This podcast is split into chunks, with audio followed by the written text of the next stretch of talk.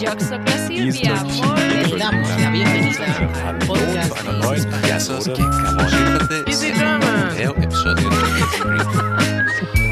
Vous êtes sur Easy French.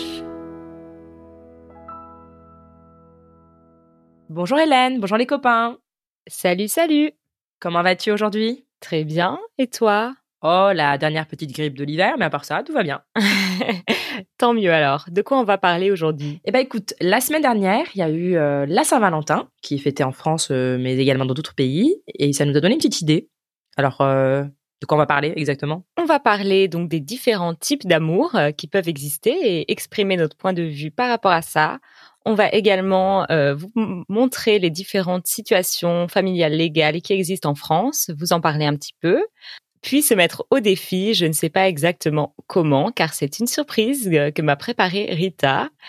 Ensuite, nous allons râler et nous allons euh, exprimer ce qui nous déplaît pendant la Saint-Valentin pour euh, après exprimer ce qui nous plaît au contraire.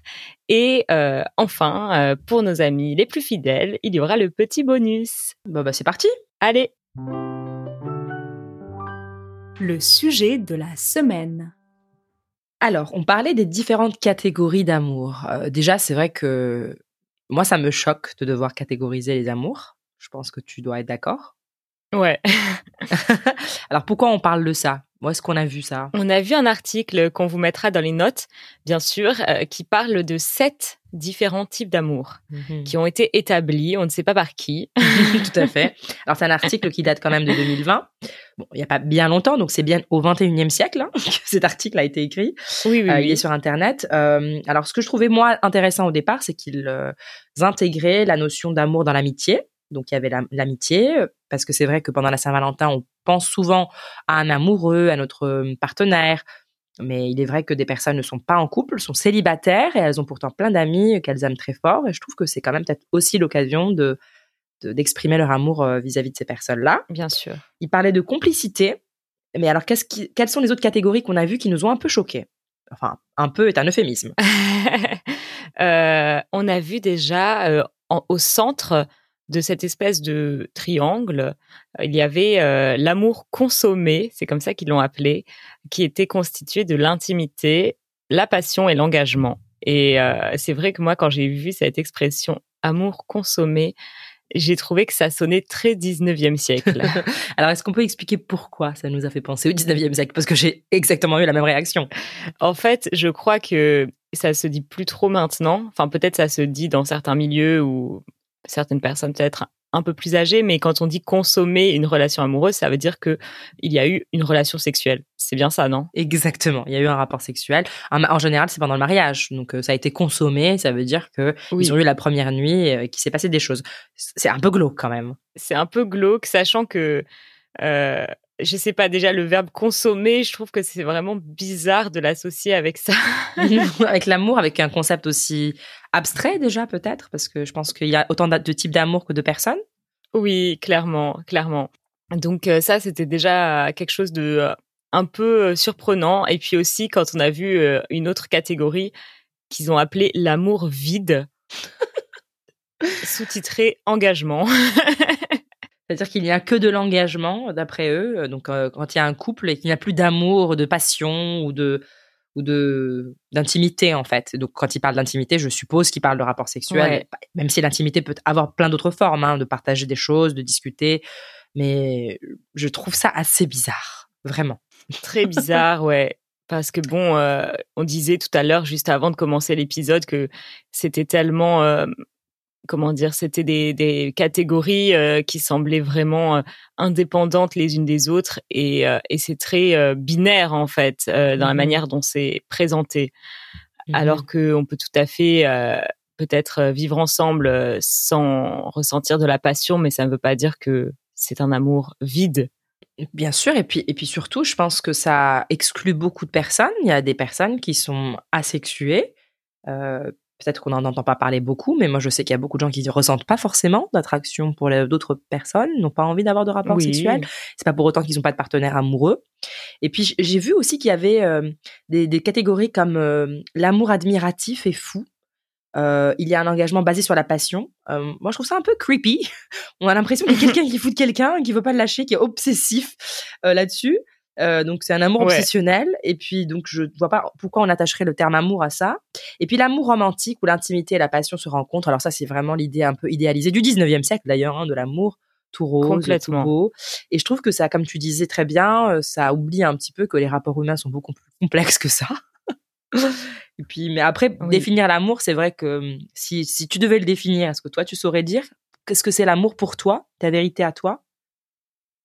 Je sais que c'est une question très Euh, difficile hein, que je te pose. Ouais, à laquelle je n'étais pas préparée, je précise. je n'ai pas révisé. non, mais je veux dire vraiment pour toi, parce que je me pose moi-même la question. Honnêtement, et je, si tu veux, je te laisse le temps d'y réfléchir et je peux dire quelque chose. Maintenant que je suis maman, bah, je sais qu'il y a différentes formes d'amour. Tu vois, on exprime de l'amour différemment à différentes personnes. Euh, mais dans ma, propre famille, je sais que l'amour que j'ai pour ma fille, qui est un amour inconditionnel, etc., je l'aimerais toujours, quoi qu'elle fasse. Euh, c'est un amour spécial que je ne ressentais pas avant parce que, évidemment, je n'étais pas maman et parce que j'ai appris aussi à la, la voir dans les petits gestes du quotidien qu'elle a pour moi, dans les petits moments qu'on passe ensemble. Et au final, j'ai l'impression que vraiment l'amour est dans les détails de la de l'attention qu'on peut donner à l'autre. Et, bien évidemment qu'il y a un mélange de ça, de tendresse, d'intimité, etc.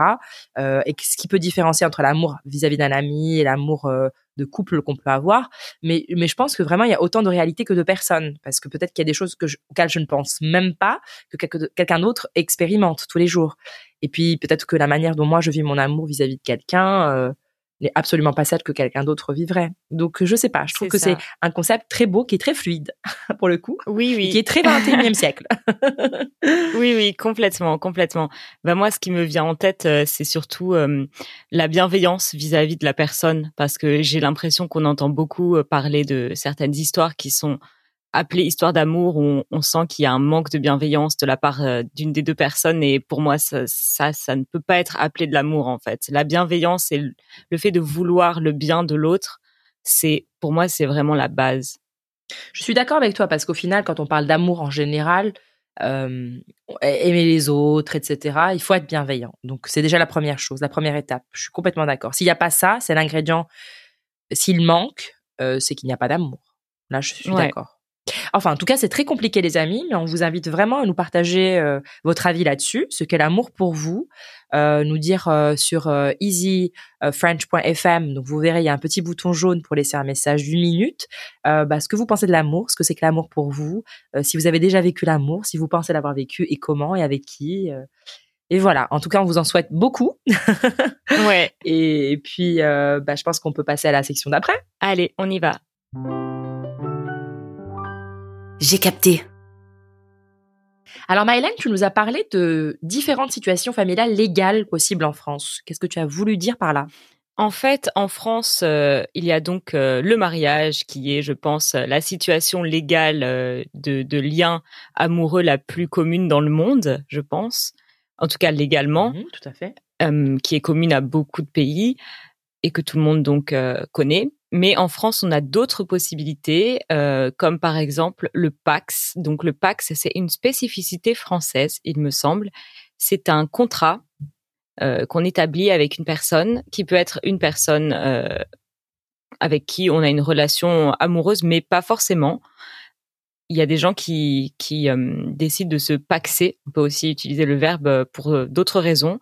Euh, et c'est donc un contrat conclu entre deux personnes. Il faut être majeur, bien évidemment, euh, et ça permet d'organiser une vie commune. Donc, euh, c'est euh, j'ai appris il y a pas longtemps, un peu par hasard, que une différence majeure avec le mariage, c'était que le Pax euh, ne permettait pas de rendre son époux euh, ou son partenaire plutôt héritier. Alors que si on est marié, automatiquement, euh, l'époux, l'épouse euh, devient héritier. Donc il faut, en fait, c'est une manière. euh, je pense que le PAC ça a facilité euh, pour beaucoup de personnes qui ne voulaient pas forcément se marier euh, au niveau fiscal leur situation. Mais comme tu dis, au niveau de l'héritage, il fallait rajouter quelque chose. Ça c'était simplement le, le mariage qui le qui protégeait, et même pour les enfants également. Il faut faire Oui. attention à ça aussi quand on est paxé. Euh, ça ne protège pas autant que le mariage.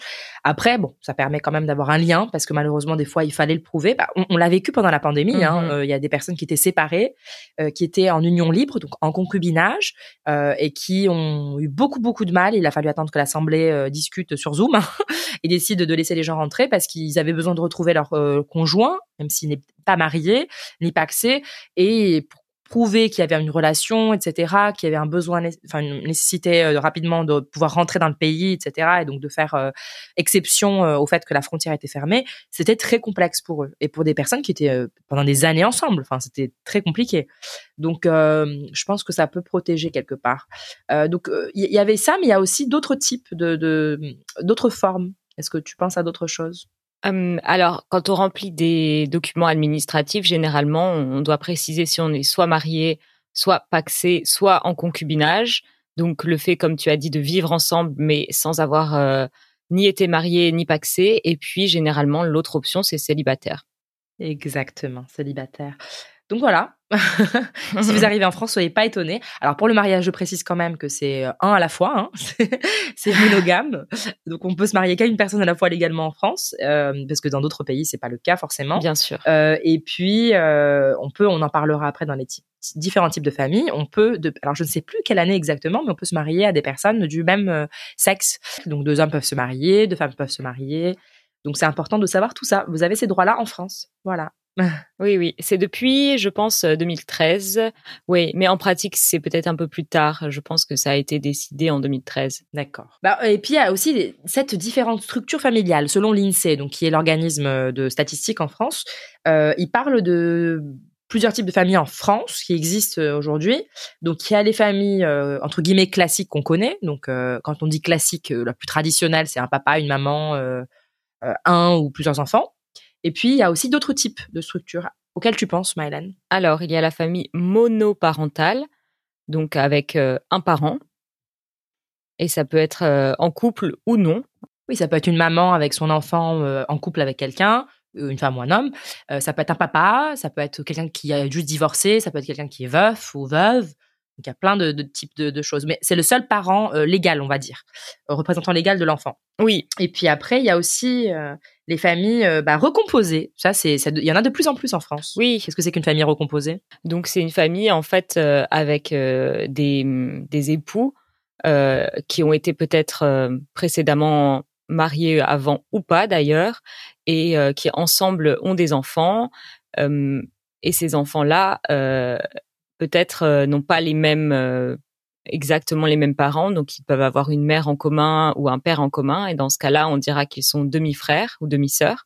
Euh, et s'ils n'ont pas de parents en commun, mais qu'ils vivent ensemble sous le même toit, euh, on appelle ça, on a appris ça aujourd'hui, euh, quasi-frère, quasi-sœur. Tout à fait. Et d'ailleurs, est-ce qu'ils doivent absolument vivre ensemble euh, sous le même toit? Partager ça pour être appelés quasi frères, quasi sœurs, je pense pas. Euh, Je ne pense je pas. que c'est simplement qu'ils ont euh, que leurs parents ont un lien, donc ils sont ou paxés ou ça. mariés ou euh, en concubinage. En tout cas, c'est un nouveau mot. Je ne connaissais pas quasi frère. C'est vraiment la première fois, mais c'est vraiment le terme dédié. Oui, Et il y a donc il y a beaucoup de personnes qui grandissent comme ça avec d'autres personnes qui sont comme des frères ou sœurs pour eux, mais qui n'ont aucun lien biologique avec eux. c'est ça. C'est ça. Et euh, il y a aussi euh, la famille homoparentale. Donc là, euh, c'est assez clair euh, dans le dans le mot. Donc c'est euh, des, des enfants euh, qui sont les enfants d'un couple homosexuel. Donc ça peut être de maman, de papa. Et voilà. Et il y en a de plus en plus en France. Tout à fait. Bon, bah voilà, on a tout, à peu près tout expliqué. Et j'ai vraiment hâte. Là, tu, tu sens que je j'arrive plus à me tenir. J'ai envie de te mettre au défi. Oui, j'ai tellement hâte aussi euh, de découvrir ce que tu m'as préparé. Alors on va pas attendre plus et on va y aller. C'est parti. Au défi. Alors, Maëlan, pour ce défi, comme on a parlé de famille, de liens familiaux, Mhm. et pour continuer là-dessus, j'ai trois petites questions, ou plutôt trois petites devinettes pour toi. Et euh, tu prends ton temps. hein. Donc la première, c'est ils sont nés de la même mère, la même année, le même mois, le même jour et à la même heure. Pourtant, ils ne sont pas jumeaux. Pourquoi? Waouh. c'est pas si difficile, hein, vraiment. Donc ils sont nés. Alors, quelle est la l'autre possibilité? Donc ils sont nés de la même mère, donc la même année, le même mois, le même jour, la même heure, mais ils ne sont pas jumeaux parce qu'en général on pense aux jumeaux, on est bien d'accord. Ouais. Donc euh, pourquoi ce ne sont pas des jumeaux? Non, franchement, euh, je sais pas du tout. Hein. J'ai bien dit que la première des choses, parce que c'est la plus probable à laquelle on pense, c'est des jumeaux. Mais il peut y avoir d'autres choses. La maman peut donner naissance à des. Triplé. Oui, c'est bien ça. Waouh. C'est vrai qu'on n'y pense pas tout de suite parce que c'est quand même plutôt rare oui. d'avoir euh, trois enfants euh, en une seule fois, mais effectivement, oui, c'est ça, ça fonctionne. Mais voilà, oui, ce sont des triplés. Donc bravo à toi. D'accord. merci, merci. Bon, alors est-ce que tu veux qu'on continue avec une deuxième? Bien sûr. Ok. Alors là, tu peux prendre un stylo et un papier si tu veux. Hein. Je rigole. Alors, Antoine, Aurélien et Dominique vont au cinéma. Antoine est le frère d'Aurélien. Mhm. Aurélien est le frère de Dominique. Mais Dominique n'est pas le frère d'Antoine. Comment est-ce possible? Facile. Bah, Dominique, c'est la sœur. Bravo, Maëlle Alors, elle n'est pas intelligente, notre Hélène, franchement. Ouais. Mais en fait, quand j'ai entendu le, le prénom Dominique, j'ai pensé que c'était pas par hasard parce que Dominique, c'est un des rares prénoms qui est vraiment euh, le même, que ce soit au masculin ou au féminin. Euh, Il s'écrit pareil, il se prononce pareil. Donc, euh, j'ai pensé qu'il y avait. Anguille sous roche. Oui. ok, bah c'est super. Bon, alors, troisième. Celle-là va demander un peu plus de réflexion, mais c'est pas po- impossible. D'accord. Quel est votre lien de parenté, donc ton lien de parenté, avec la femme, du père, du père, du mari de votre mère? Je pense qu'il faut écrire. Hmm, Là, il faut noter. D'accord. Donc, le lien parental que tu as, toi, avec la femme, du père du père, du mari de votre mère. D'accord. Alors, en français, déjà, quelle est l'astuce que tu peux donner aux gens dans la réflexion? Il faut commencer par la fin, n'est-ce pas? Bien sûr. Euh, le mari de votre mère. Donc, euh, ça peut être votre père ou votre beau-père. D'accord. Bon, supposons que c'est le père. Supposons que c'est le père. Ensuite, le père du père, c'est le grand-père. Mhm. Et la femme du père du père? C'est la grand-mère. En fait, c'est pas le père du père, c'est pas hum, le père du père du mari de votre mère. Le père, d'accord. N'oublie pas. Oui. Donc, c'est pas ton grand-père, Oui, c'est le grand-père c'est ton père. de, de mon père. Donc, c'est ton. Donc, c'est l'arrière-grand-père. Mhm. Et donc, sa femme, c'est ton. Arrière-grand-mère. Voilà. C'est ton arrière-grand-mère. Bravo. Qu'est-ce que comment t'as trouvé ce défi? Je l'ai trouvé bien. Ni trop facile, ni trop difficile. Euh, C'était euh, bien dosé.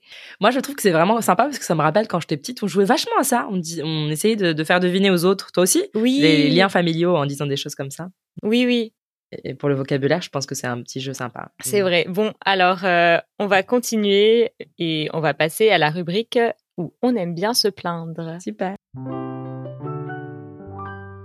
Je râle, tu râles, nous râlons. Alors, qu'est-ce qu'on n'aime pas pendant la Saint-Valentin? Hmm, facile. Vas-y, rallons.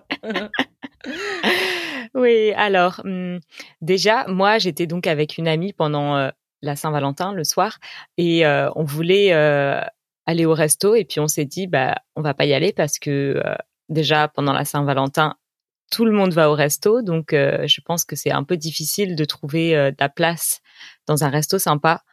Et en plus, on s'est dit, il y a pas mal de restos qui font des menus spéciaux pour la Saint-Valentin. Donc, euh, il y a le menu Saint-Valentin. Donc, ça coûte plus cher en plus. C'est ça. C'est que on n'a pas d'autre choix. Généralement, c'est le seul menu qui est proposé. Et en plus, c'est beaucoup plus cher euh, que si on était allé au resto un autre jour, en fait. Donc, pas trop d'intérêt, quoi. C'est ça. On se dit bon, on a envie de sortir, mais en fait, euh, on sait qu'on va se faire arnaquer. Et qu'en plus de ça, euh, ça va être difficile de trouver de la place dans un resto sympa. Donc finalement, c'est un peu dommage en fait. Je comprends. Donc, ça t'embête que tous les autres euh, sortent euh, et fassent leur truc le jour où t'as envie de rester au resto tranquille? Bah un peu, oui. Je trouve ça un peu dommage, mais euh, c'est pas non plus très grave, mais c'est un peu dommage. Voilà. Et sinon, quoi d'autre Qu'est-ce que toi, tu trouves vraiment un peu agaçant? Moi, il n'y a rien vraiment qui m'agace à part. Quand j'étais plus jeune, peut-être euh, tout- c'était mignon, mais un peu neuneux. Tu sais, tous tous ceux qui arrivent. euh, Même moi, j'en avais. Hein, je, je me plains pas hein, parce que j'avais un amoureux aussi, mais il me ramenait des fleurs comme ça, des roses, balade avec des roses. J'aime pas les roses déjà à la base. Je trouve ça terrible. Des roses rouges en plus. Oh là. Mais euh, la Saint-Valentin en soi, on en a parlé, on en parlera peut-être plus euh, aussi euh, dans le bonus. C'est, je trouve que l'amour doit être célébré tous les jours. Et franchement, j'ai la chance d'avoir un chéri qui me fait le petit déjeuner Ouais. depuis ouf, 13 ans maintenant en plus. Euh, au petit, enfin le week-end au lit et tout. Donc euh, je n'ai pas besoin. Même avec notre fille, on se réveille, mais il va quand même chercher mes petits croissants, me faire mon truc. Que j'ai, ouais, c'est mignon, mais je trouve ça un peu, enfin voilà, c'est très commercial et je vois pas trop de sens. Je sais qu'il est fêté à des différentes dates dans certains pays. Donc, par exemple, au Brésil, c'est pas la même date, en Chine non plus. Euh, je trouve ça bien si ça peut réveiller certains et qui se disent bah tiens j'ai envie de faire un truc avec mon amoureux c'est le moment tant mieux mais je suis pas pff, oui je trouve que des fois c'est un peu trop euh, j'arrive pas à trouver mes mots mais euh, Superficiel? Ouais, voilà. En fait, on se sent obligé de d'étaler son amour. Alors Oui. tous les gens qui postent des trucs pour exprimer qu'ils aiment, j'ai déjà fait. Hein, je suis pas en train de leur jeter la pierre, hein, mais c'est juste que ça. euh, Peut-être que je suis devenue cynique, je sais pas. Mais je trouve ça tellement bizarre parce que toute l'année, il y a, au- enfin, il y, a- il y a des personnes qui ne postent pas du tout en général. Par exemple, ils n'ont pas l'habitude de poster sur les réseaux sociaux. Et puis à la Saint-Valentin, ça leur prend comme ça de devoir justifier leur relation amoureuse aux autres, tu vois. Ça, c'est un truc que je trouve pathétique un peu. Enfin voilà. Ouais. Alors qu'on peut aimer peu, sans ouais. vouloir le dire, on peut aimer faire des choses dans l'intimité. On peut aussi aimer crier ça sur tous les toits et être heureux de le dire aux autres. Mais dans ce cas-là, faut pas attendre le, la Saint-Valentin, quoi. En plus, c'est très bizarre. Alors, je vais dire, voilà, ce que, voilà, maintenant, Ouais, maintenant, je ouais. sais ce qui me fait chier. C'est que ça fait des années que le 14 tombe pas euh, forcément un week-end ou un machin. Et j'ai l'impression que c'est une corvée, en fait. Donc, je le fais pas, je me force pas, et mon chéri non plus. Enfin, il m'amène quand même des fleurs, mais je me dis, pff, ouais, je sais pas, non, j'ai pas envie, en fait. ouais, peut-être que c'est l'âge, je sais pas. On a bien râlé, là, quand même. hein. Voilà. Mais après, il y a peut-être des bonnes choses aussi, non? Je sais pas. Bien sûr. Alors, on va en parler. Les ondes joyeuses. Alors, il faut creuser vraiment profond hein, pour trouver, je pense, non? Je sais pas. Oui. Hmm, Moi, je trouve ça très mignon euh, que de plus en plus, j'ai l'impression que c'est de plus en plus de gens qui incluent l'amitié dans la Saint-Valentin. Je trouve ça vraiment bien parce que je trouve que notre société valorise quand même énormément l'amour euh, de couple et c'est dommage de moins valoriser l'amour amical qui est quand même une forme d'amour vraiment très belle et très euh, très importante pour chacun. Donc, euh, je trouve ça génial qu'on puisse aussi l'intégrer à cette fête et que ça devienne une fête euh, de l'amour en général et pas que de l'amour de couple. Je suis complètement d'accord avec toi et ça me rappelle bah, la vidéo qu'on a sortie euh, mercredi dernier Oui, euh, bah, sur ça, exactement. On demandait aux gens, donc de, et on mettra le lien dans les show notes, on demandait aux gens quelles étaient les expressions et les termes qu'ils employaient en s'adressant à quelqu'un qu'ils aiment, en parlant donc de leur couple, mais aussi de leurs amis. Et c'est vrai qu'on a senti beaucoup de personnes qui n'étaient pas en couple, qui étaient beaucoup plus à l'aise, qui disaient plein de belles choses sur leurs amis, oui. exprimaient leur amour assez facilement, et on était impressionnés par ça. Ouais, moi ça m'a vraiment touché de d'entendre euh, notamment deux filles qui dès qu'on leur a dit mais qu'est-ce que vous pourriez dire à vos amis plutôt qu'à votre amoureux, elles ont dit des choses très belles comme euh, euh, tu comptes pour moi, je suis là pour toi, merci d'être toi et je trouvais ça vraiment adorable. Donc euh, n'hésitez pas si vous voulez vous mettre du baume au cœur à regarder cette vidéo. Bon, Maëlène, je pense qu'on arrive à la fin de l'épisode. Oui. Déjà. Qu'est-ce qu'on peut dire à nos amis s'ils veulent écouter le bonus et nous soutenir et soutenir le projet et puis surtout améliorer leur français rapidement? Alors, devenez membre d'Easy French sur easy-french.org slash membership. On vous mettra évidemment le lien dans les notes de l'épisode. Vous pourrez ainsi avoir accès aux transcriptions interactives et à l'aide au vocabulaire. Donc, euh, vous pourrez voir les mots importants et difficiles et leur traduction en anglais sur votre écran en même temps que vous écoutez. Ça peut vraiment vous aider. Et en plus de ça, vous nous soutiendrez dans notre projet. Ouais, bah c'est super. Bon, bah je pense qu'on peut vous dire au revoir et à la semaine prochaine. À bientôt, les copains!